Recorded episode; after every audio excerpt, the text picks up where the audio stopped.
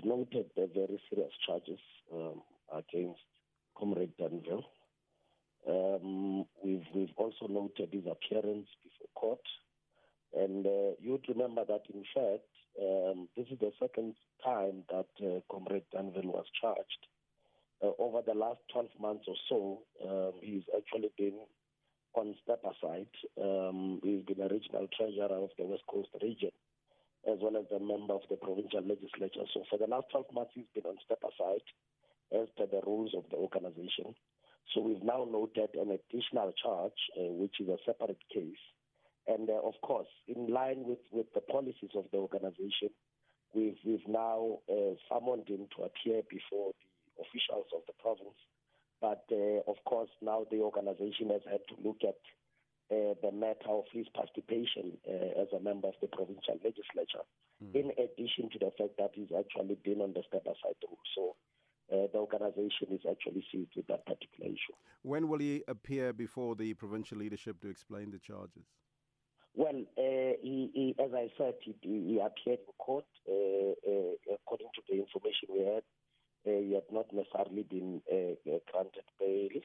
But the, the issue is that as soon as all these matters have actually been put in place in relation to his own appearance before the court of law, uh, we've written letters to him uh, to say that uh, the organization does need an explanation on these matters, but uh, we've got a, a standing rule now as the ANC that all members that have been uh, seriously charged or that have been charged for serious crimes have to step aside from the organization. But then, of course, as a member of the provincial legislature, uh, uh, he's been on step for the last 12 months he continues to draw a salary from that particular level. So we also had to look at his own role at that particular level and see whether the organization still benefits uh, from him being a member of the provincial legislature while he's actually not performing.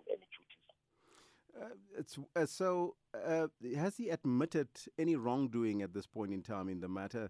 Uh, and, and and and and and and will there be any further? Because there's further allegations that Mr. Smith has also looted some funds of the Mandela Day uh, celebrations during his tenure at the Cederberg municipality.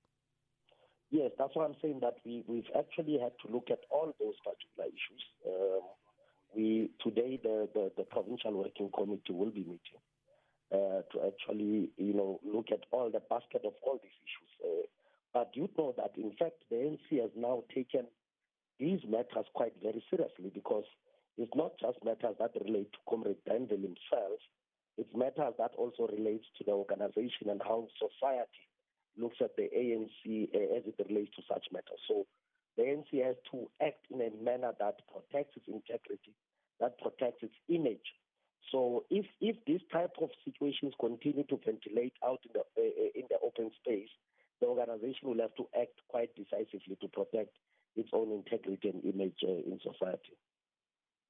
The gentleman in question sounds like a serial offender, so will he then step aside for good? Well, well, that's what I'm saying. Like these matters, as it relates to all the allegations and the charges, are still be- being ventilated in the courts. Um, of course, there, there's yet to be a guilty verdict that is, is actually being, being uh, uh, delivered to him. And of course, in terms of nat- uh, laws of natural justice, he remains innocent until proven guilty by the courts of law. However, we cannot ignore the gravity of the charges that are actually being leveled against him.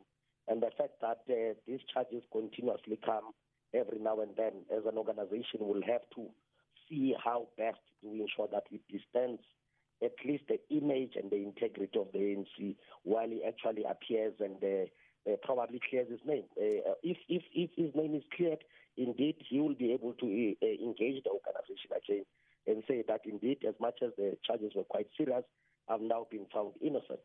But should he be found guilty, I think the organization's constitution is quite clear that uh, once he's actually uh, jailed, uh, will have to actually uh, revoke his own membership.